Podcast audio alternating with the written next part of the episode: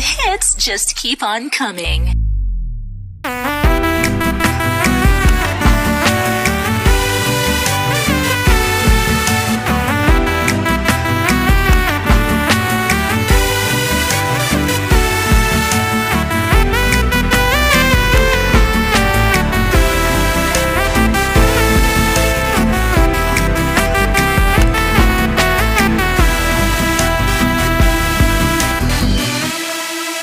You're listening to Wali Kukula FM.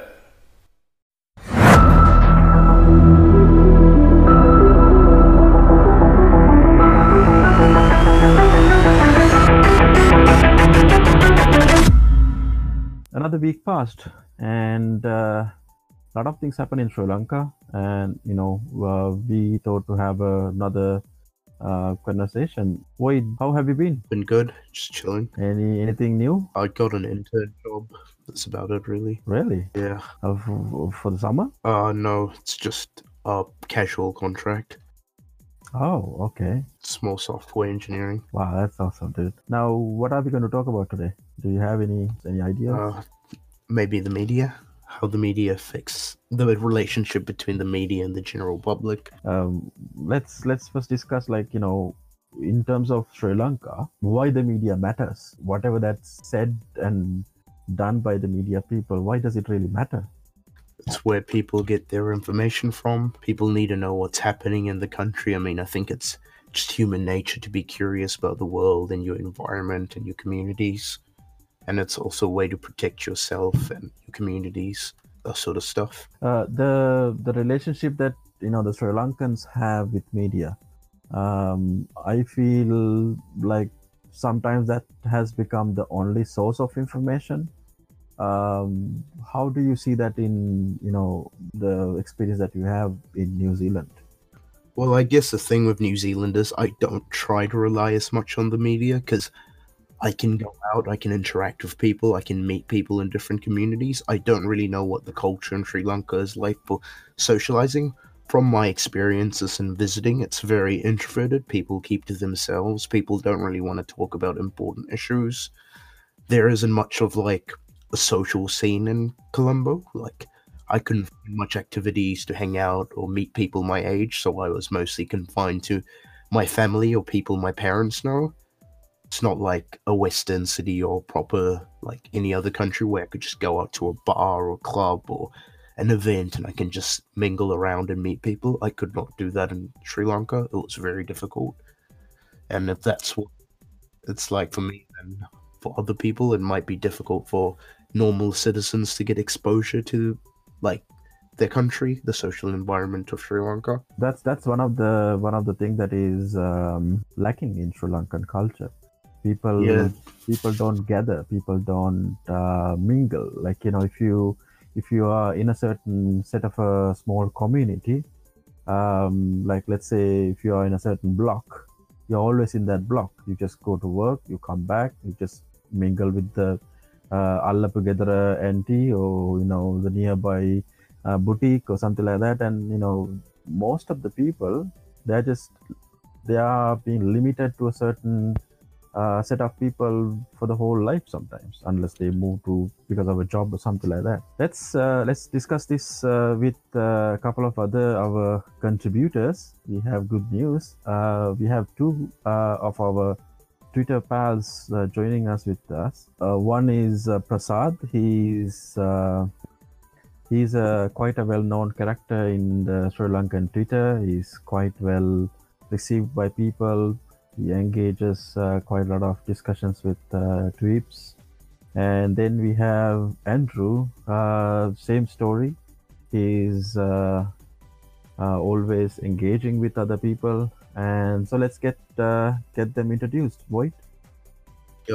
Hey guys. Hi, Andrew, uh, tell us a little bit about yourself. I'm presently living in Dubai. I left Sri Lanka in uh, 2008. I'm not uh, so popular like Prasad. I have to, you know, make it very clear. Prasad seems to be uh, so popular amongst the, you know, tweeps. I'm also not affiliated to uh, any political party.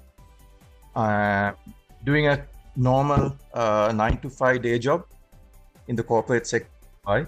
Uh, but at the same time, obviously, you know, uh, trying to make a difference in my own way, speaking up when I see something wrong, and also, you know, making sure that you know the people are aware of what's going on according to the information I get. I try to you know share it with the others. Uh, because you know I, I think you uh, mentioned something really valid both of you that uh, in sri lanka you don't have people mingling with others you know we have a typical tribal mindset uh, and and it's the same um, with us as well with me as well when i come to sri lanka i will be uh, hanging out with the friends i've been uh, going to school with. So we go out together we have a drink together we party together and no one else comes into that you know circle. So yeah so I, I do agree with you guys. So Prasad, you are the famous one here, and Really? uh, so Um, let's let's take your uh, input on that, uh, and also introduce yourself uh, for our audience. I'm Prasad and I live in Colombo. I'm a social media person. I do promotions and stuff as a job. Other than that, uh, I'm a social activist who talks about uh, freedom, then uh, uh, human rights and stuff. which is very noble. Prasad, now when you interact with other Sri Lankans in, uh, you know, in, within Sri Lankan social media, uh, how do you see the media affect on them? People, ha- I mean, with social media, people have everyone have a voice. Uh, they where they can use. They can uh, talk to anyone. They can say whatever they want. It has changed uh, way how people think, how people behave, and uh, how they interact with other people. It's become a part of our culture, I guess. Right now, when you think about uh, the the traditional media uh, in Sri Lanka, let's say you know the papers and the TV and uh, you know radio and stuff like that. Well, in a way, these are the the ways people receive information. It used to be. Right. It used to be the main source, like people got information, uh, but then with social media, Facebook, Twitter, and all that, now people are starting to wake up to a different sort of uh, news source or event source, something like that. In a country like Sri Lanka, and if you compare it also to New Zealand, um, is this? Do you see this as a completely a positive thing, or can be very negative thing? Oh, I, I don't know, because like when you look at Sri Lanka, you see like a lot of fake news and stuff, and it's over the top as opposed to here. I don't see it that often. I think like most people are quite grounded and level headed when it comes to news, and people are not very emotional, so they can digest things more thoroughly instead of acting out. Whereas in Sri Lanka, as we said, a lot of people can get very emotional and they start to live in denial and reject whatever sort of news that they get, like the doctor issue that's happening. I've seen a lot of people on Facebook reject the CID saying the, that he's innocent, and some people asking for foreign investigations because they want him to be guilty. I've never seen that sort of stuff here. Wow. So so they they want they want the doctor to be guilty means they want the women to be sterilized. Is that? Well, I think, I think, yeah, I think like it's sort of a like the ends justify the means for them is to attack the Muslim community and to isolate them. And I guess if it means to, if 4,000 women got sterilized, that's acceptable for them because they can attack the entire community. That's how their mind works, I guess. Um, let's bring in uh, Prasad and Andrew. Who, who- what, what do you guys to say about that? Uh, if I may go uh, first, yeah, I, I, I fully uh, agree with that statement because how Sri Lankans see things post uh, April 21st is that whatever you can do to marginalize the Muslim community, you we will do it. That that's the bottom line. We see uh, uh, Reverend Athuraliye Rathana immediately after CID confirmed that they don't have any grounds to charge doctor the doctor. He came out saying, you know, that uh, CID was biased, and the same person who doesn't want foreign intervention to, you know, uh, look into war, alleged war crimes or any other thing, uh, human rights abuses in Sri Lanka, is now talking about, you know, getting foreign intervention, foreign expertise for this investigation, which is quite ironic. I hope that Monk's paying. He's paying for the foreign investigations, right? out of his own pocket. So, so Void is asking if he's going to pay f- pay for the investigation. I mean, I imagine it's not going to be cheap, and I doubt it's going to be to local rates. You're going to have to pay a big price, and the monk's going to be paying for all of it. Definitely not. And I'm sure there'll be so many people, vested interests, who will, you know, sort of uh, fund or finance this, you know, uh, stupid exercise. Uh, because, you know, at the end of the day, uh, I, I will have to go back, you know, to the mindset of Sri Lankans. You know, we are very tribal. Uh, com- communalism, you know, tribalism, emotion moves us. So for the politicians, finding the doctor guilty will be a major sort of victory for those racist politicians, you know, who are banking on the Sinhalese Buddhist majority votes. So for them, uh, finding out that 4,000 odd women are infertile or being sterilized, it's nothing. As long as you know they can prove a point and say, you know, the Muslim Muslim person has been doing that, they will go by that narrative. And uh, for them, that that really is, you know, something like collateral, the 4,000 women, because I mean, you would find that peop- you would think that people would be happy when CID comes and says, hey, you know, look, nothing has happened. So that means 4,000 of our women are, you know, uh, not sterilized. I mean, I will be very happy and I am happy. However, lots of people, including uh, the so called elite in Colombo, who are in the Colombo circus, they are not accepting the CID report. Uh, Prasad, what, what do you think? it's uh, not acceptable by any way how the media has created that uh, story. I mean, when you look at the figures and stuff, you can see uh, something like that might not have happened by loo- looking at it, just looking at it. But uh, I mean, they have carried away. Right? They know this might cause a racial tension. It might, it, it, could have caused a, some uh, caused a riot like Minuwangoda, but they didn't care. when media handles a story and i, I can remember uh, seeing uh, screenshots void. Um, they were saying 8000 sorry uh, 4000 women were sterilized. Uh, the police has started in uh, police has already conducted investigations and that they have strong evidence that this has been taking place for the last so many years. The next questions uh, you know comes to mind is like where is that evidence Well, that's the thing with the media, though. It's a business. They show you what you want to see. It shows what people want to see, the affinity of the people, and the identity. It's just consumer based. So if people want to see communal racial violence, then they will show it. Just imagine if you were the doctor. I mean, you have done nothing wrong. Everyone is blaming you, and you got, Right. you got arrested. And I mean, all for nothing, right? He has do- done nothing wrong. So how, how, Right. how, how, how would you feel? Like, I mean, right that will push them into m- more into extremism. Not gonna take them from there, right? Right we have to we have to do the opposite. Yeah, that's the thing, though. People are not interested about tackling Islamic extremism. If they were, they would have easily taken the documents and information they got about the bombings and prevented or tried to nullify it, but they did not do that. They just let it happen. So it's pretty obvious that no one in positions of power are interested in stopping violence or communal ra- racial violence or whatever. Because they've clearly had the opportunity to stop such events, but they chose not to. a lot of people a lot of um, evidence have come to light uh, especially because of the the parliamentary select committee that uh, the sri lankan police and even the national security council uh, knew about the attack and and some higher ups might have tried to shield the attack like you know shield as in like uh, misdirect the security. Have you come across that sort of information I've come across certain it, but I've not heard about high ups trying to misdirect it so it can happen. uh, the head of TID, the terrorism uh, something division, uh, the guy has directed the police to go and protect the Methodist churches instead of the Catholic churches, which were to be attacked.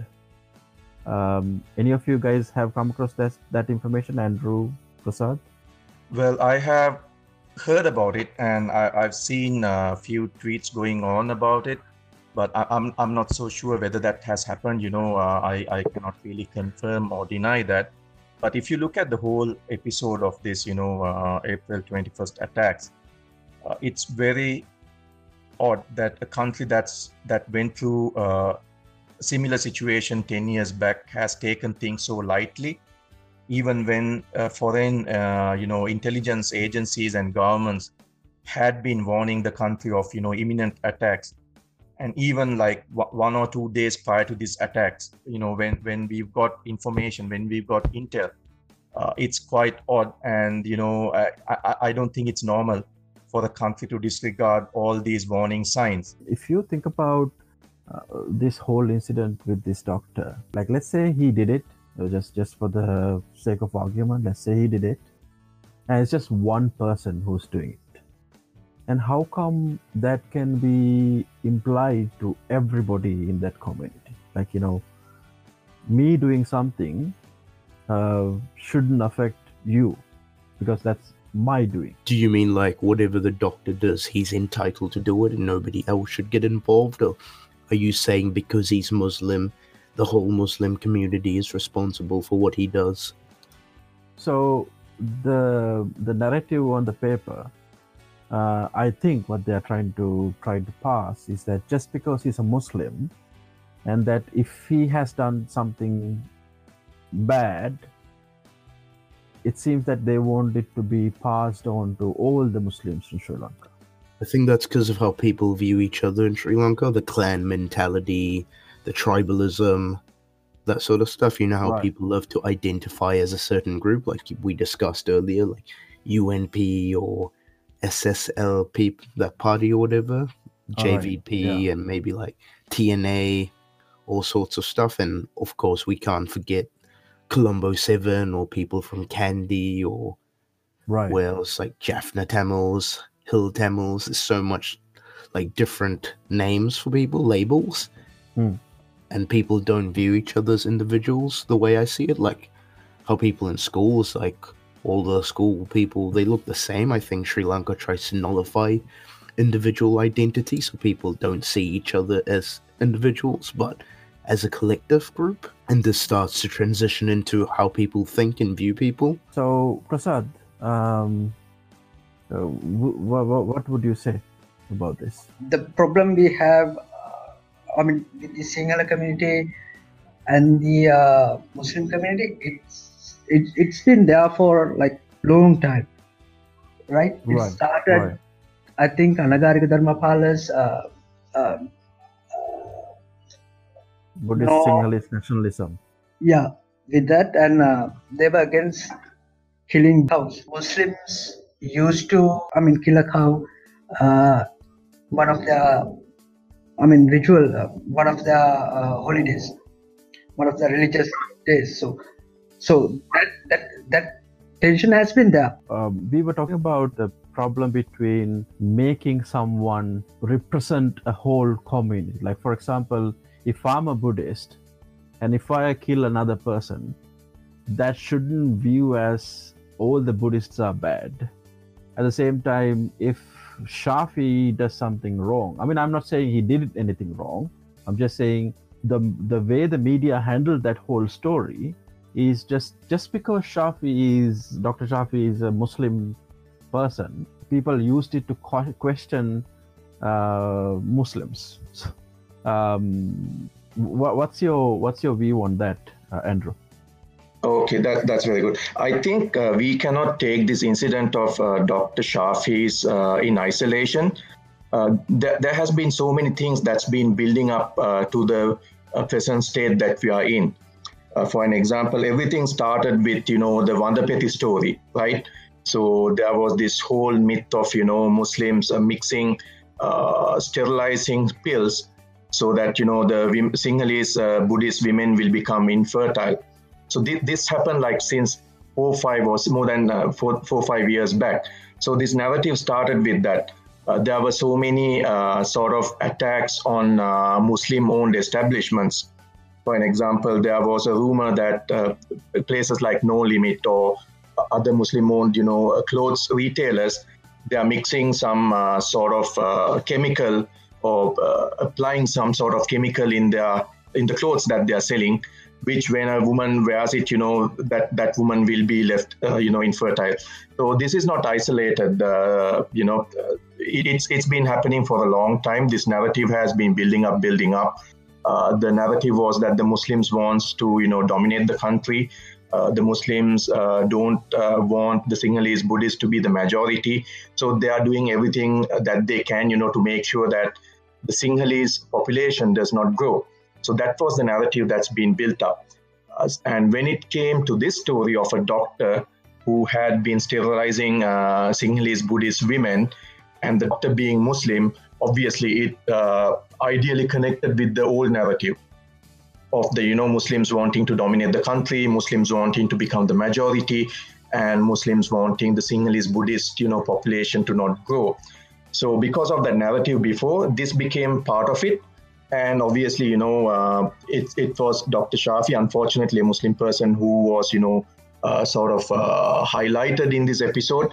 And with that, it became a total Muslim community thing. So this is so for people, the racist people, they can always reta- relate to the previous discussions and say, look, this is what we've been telling you. Uh, this is what the Muslims have been doing. They have been doing all these things before. And now they have doctors who are also aligned with that. So unfortunate, uh, but I believe that that's how, you know, it became to be uh, the whole community to be uh, sort of, you know, uh, stereotyped, I would say generalized and, uh, you know, connected with Dr. Shafi.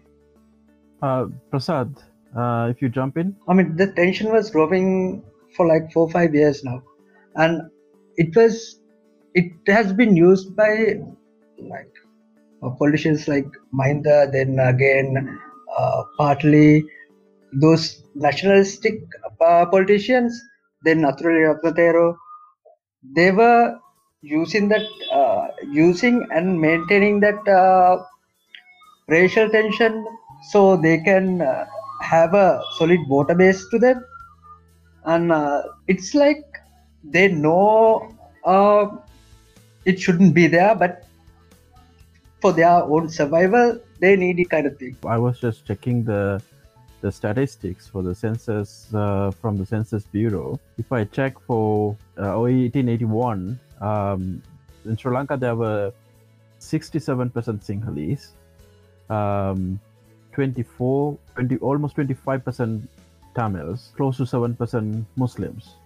Now, if you look at 2011, Sri Lankan uh, Sinhalese people have grown into 75%. Sri Lankan Tamils has gone down to 11%, and Muslims has come up to 9%. I don't, I mean, if you look at the whole thing, uh, there is only the uh, growth uh, in the percentages for Sinhalese and Muslims. I don't see Muslims like you know becoming like a huge majority or anything like that. Still, they are the second largest minority in Sri Lanka, and um, the numbers doesn't show you know Sinhalese people getting dimini- uh, diminished.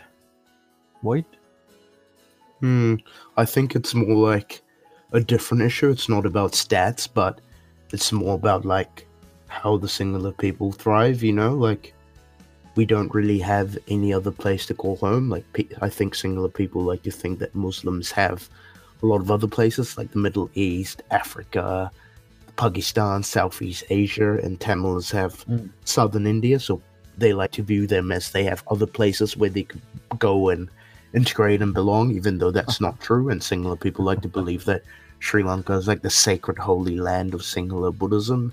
I mean, I had an uncle tell me Sri Lanka is going to be the last place for Sinhala right. Buddhism to thrive and live on, and he was telling me it's what the Buddha said.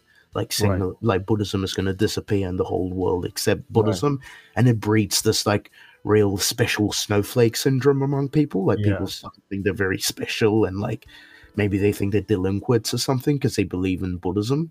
Like it's this identity issue that's going on, like an identity crisis and I think it breeds inferiority as well. Like it's no surprise that colonialism already inflicts a inferiority right. inferiority right. complex among people, especially mm. the majority.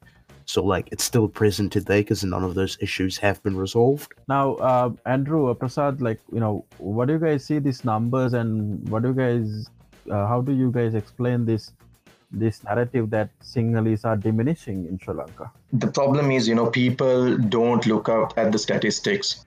They don't look at reality. They they don't look at logic. Uh, people are moved by you know emotion. Someone comes, I mean, someone comes on a stage and starts, you know, beating their chest, saying, "Oh, you know, uh, uh, Sinhalese, you know, the majority is diminishing. You know, Muslims are taking over." And what people see is that, you know, unfortunately or fortunately, uh, is that okay? Muslim businesses are thriving. I think it's it's more to do with the mindset, uh, a jealous mindset that's driving all these, you know, discussions. Uh, I I want to ask you a separate question because of your heritage, uh, your mixed heritage. Um, Correct. Sinhala, uh, sorry, uh, Tamils and Muslims. Now, Tamils have definitely diminished the numbers at least. They came down from 25% to 11%. There a tension between the Tamils and the Muslims in Sri Lanka. Uh, there weren't any tensions initially. I think tension started uh, once this Eelam war started. and, you know uh, Prabhakaran started uh, evicting Muslims from the north. Uh, he started evicting them on the fear that you know Muslims would side with the military. That was his logic, which I don't agree upon. Uh, however, that was his logic, you know, to start evicting, and then he started, you know, massacring innocent villagers. Uh, we've heard about Kattankudy, we've heard about uh, Eravur, where people got massacred while praying. So then, obviously, you know, there was some sort of tension between the Tamils and the Muslims. Uh, otherwise, obviously, Muslims had been coexi- coexisting with the Tamils for a long time. Uh, most Muslims, I would say, the majority speak the same language. Tamils and the Muslims, they can communicate in Tamil. Uh. I don't see any major sort of uh, conflict. What I've seen mostly is that you know when it comes to the minorities, because I have uh, I, I'm, I'm from the minority faction as well as you can may call it. So Yeah. minorities mostly stick together Right. Right? The Tamils, the Muslims, and even if you look, look at the religions, the Christians, uh, the Christians, Muslims, and the Hindus, you know, uh, Right. used to stick together. And you know, obviously, you know, because we uh, the people had some sort of uh, influence or unnecessary the sort of you know uh, aggression from the majority. So I Right. don't know. I don't think that there's any sort of conflict, but yeah, there were situations that uh, cropped up, and also now I feel some people are using the Tamils to you know attack the Muslims, which is another new trend that I'm seeing in Sri Lanka. Venerable Athuraliye Rathana Thero went to meet the these fasting people, the one uh, uh, Tamil Hindu priest and yeah, Batticaloa. So uh, and there was one monk, a Buddhist monk, and a, a priest from the Hindu Hinduism religion. Um, and then he uh, sort of uh, expressed his uh, solidarity uh, for for their action and to get another separate uh, GA division. Now, is this really um, the love towards Tamils or something else going on? Um, I don't think so. I mean, uh, they have. Can can you like name one thing they have done for Tamils for past like fifteen? I mean, whenever whenever they have in power, they haven't done anything for Tamils, right? Before this thing. So all of a sudden, why this? Uh, I mean, care about Tamils? it's highly unlikely. I think uh, he's, uh, I mean, he's playing, he's collecting uh, Tamil people's votes for Maitripala Sirisena. Probably he's uh, supporting, uh, he's trying to get like more leverage on getting uh, presidential candidacy from whatever the side. I think he, they, they are uh, more, they are they think they will uh, get nominations from SLPP, but I think that's what they are doing. And um, uh, Void, let's go back to uh, how things happen in a country like New Zealand. Now that is that is one place we can look into and you know get something to our society in Sri Lanka. Um, Do you mean what do you mean like fasting and stuff? This country is very non-religious, so I, I- I'm talking about the whole scenario. Like you know, the the things about um, what happened with uh, Venerable uh, Athuraliye Thero and you know this fasting thing and get things done, uh, showing solidarity uh, with Tamils. So because he's a Sinhalese against Muslims, you know, how does a country like you know people in New Zealand would uh, resolve their problems? Do they fast? no, it's not a religious country, so none of those mumbo jumbo witch doctor rituals that you see in Sri Lanka. I guess uh I think like after the shooting a lot of people were just gathering at parks and having vigils and talking to each other and think maybe Muslims were putting on feasts and people were eating and I think like a few like musicians came over and they played and people were having a good time together. That's what happened. And um, uh, Andrew, now you have experience traveling abroad, um, and I, I think you are living in another country also. Um, Yes. How, um, uh, you know, I, I don't know whether you have come across this sort of a similar situation in, in that sort of country, but how does uh, different communities on, in those countries come together? What's what's the mechanism uh, they get to know each other?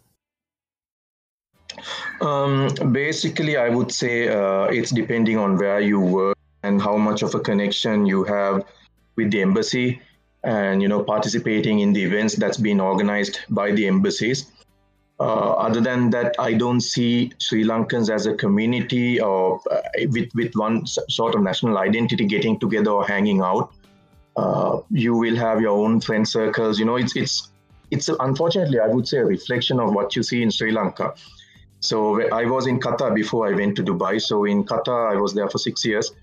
Um, so people gather around their schools. For an example, uh, they have these old boys associations, especially. I don't know about the other countries, but I'm uh, talking about the Gulf and the Middle East.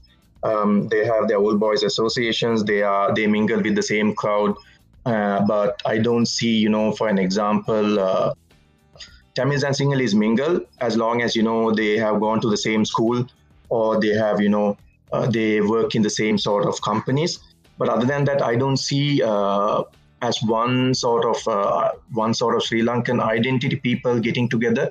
Uh, mostly the people who come for all these embassy events are uh, Sinhalese and Buddhists, which is what I've seen, or Sinhalese and Christian, and and a few Muslims here and there. I haven't seen you know many Tamils or Hindus sort of, you know, coming for these events.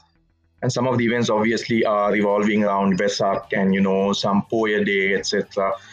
And that's another part of it. The embassies do not really go out of their way to sort of build an inclusive uh, sort of uh, culture.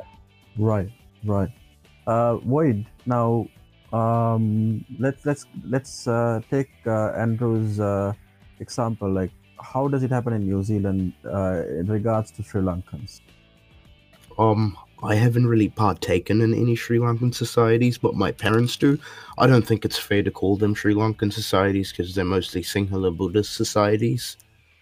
Like Oh, I so um, other national uh, other ethnicities are not. Uh, no, it's just Sinhala Buddhist. I've never met a Tamil or Sri Lankan Muslim in my life. I'm going to be honest. I've never talked to one.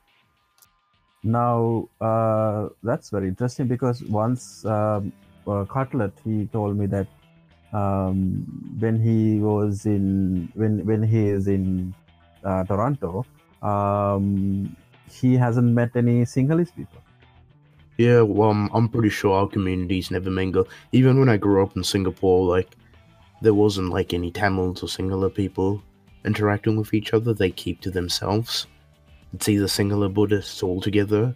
They will all go to Pansal and hang out there, and it's always going to be. I think Sinhala Buddhists are more likely to hang out with Chinese people because there's some Chinese Buddhist people who like the Sri Lankan Buddhist stuff. So you'd see more interaction between Chinese and Sinhala people than Sinhala and Tamils. That's interesting, right? Because the the religion takes up uh, across uh, whatever the nationalities, uh, but still we are unable to connect with each other within our nationality.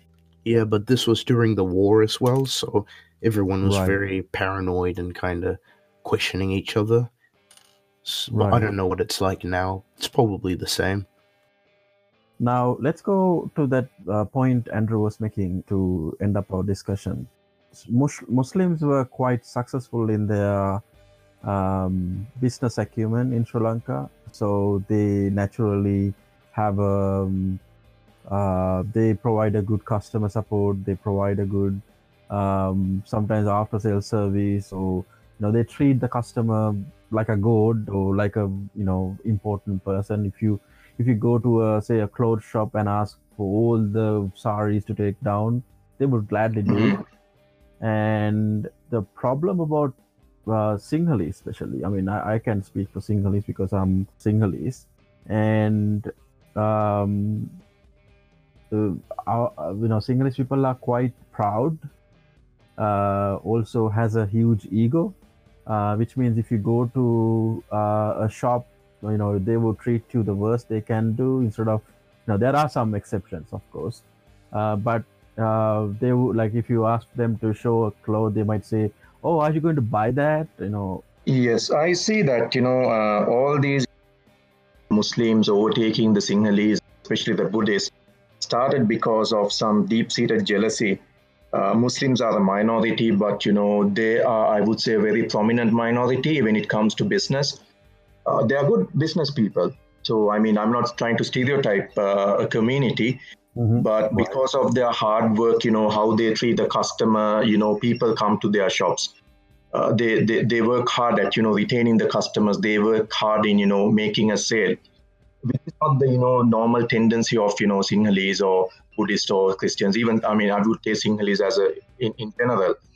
And so obviously with this hate you know it was very easy to sort of you know influence and you know indoctrinate, the people about all the dangers of the Muslims because then people see okay okay they are they are wealthy they are well to do you know uh, they are doing good business. They have always they always have money. They are enjoying.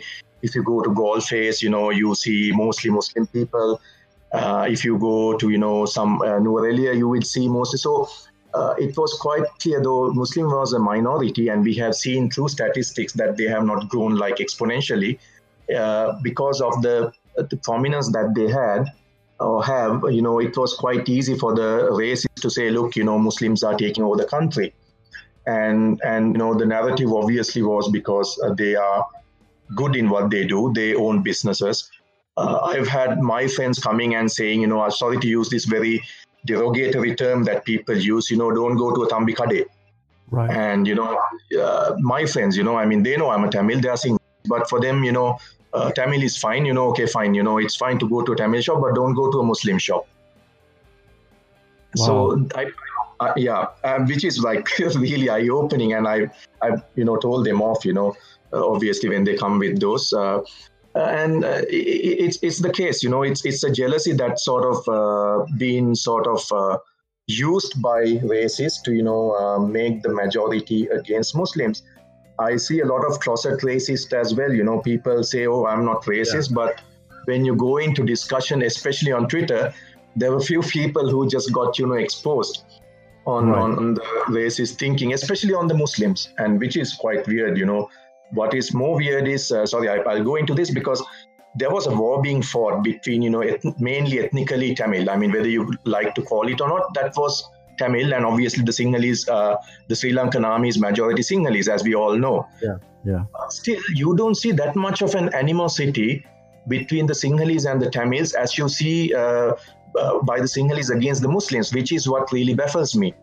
right right prasad Uh, normally, like I think Muslim people uh, are good in uh, trading and business because because majority is Sinhalese, right?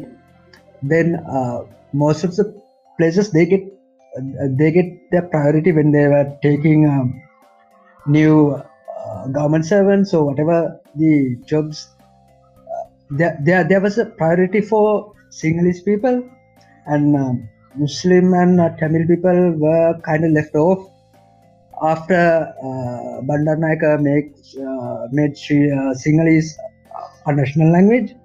hmm Then, uh, so uh, with that, they they had no other option but to go to tra- go to uh, businesses, their own stuff.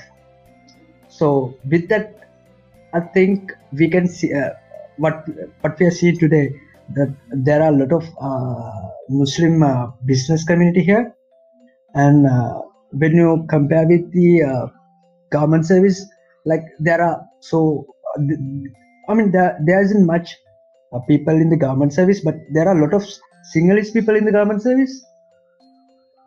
But so that's how uh, they have a lot of uh, Muslim business people here, and uh, people. It's, it's easier for uh, politicians to show them. Uh, look, there are a lot, a lot of Muslim businessmen are there, and they are taking over Sri Lanka. Than uh, showing the actual course. It's it's not very sellable thing to gain votes. So um, I think you know we can uh, we can wind up our program with that. Uh, anything you want to add, Andrew, before we sign off? Uh, no, I mean, I, I- when when I was, yeah, yeah, exactly. You know, I mean, uh, these are all business. I would say these uh, sort of slogans and the rhetoric is, uh, you know, driven towards supporting one sort of uh, business entity or the other. It's it's not about being Sinhalese and buying Sinhalese. It's about you know getting more business to one, one or two shops that are being operated by Sinhalese. And and you're right uh, these are just you know i would say just political uh, not even political you know these are just pub- publicity stunts Right. All right. So Void, um, uh, I guess that's it for this episode. And uh, we'll uh, meet up next week, and uh, uh, we'll uh, you know come up with a new topic, and uh, you know invite some of our guests to come and give us some of their thoughts. Yep. Looking forward to it. All right, and uh, Prasad, Andrew, thank you guys for coming. Uh, see you next week, hopefully. Thank you. thank you for having me and for the invite guys appreciate and yeah it was a very good discussion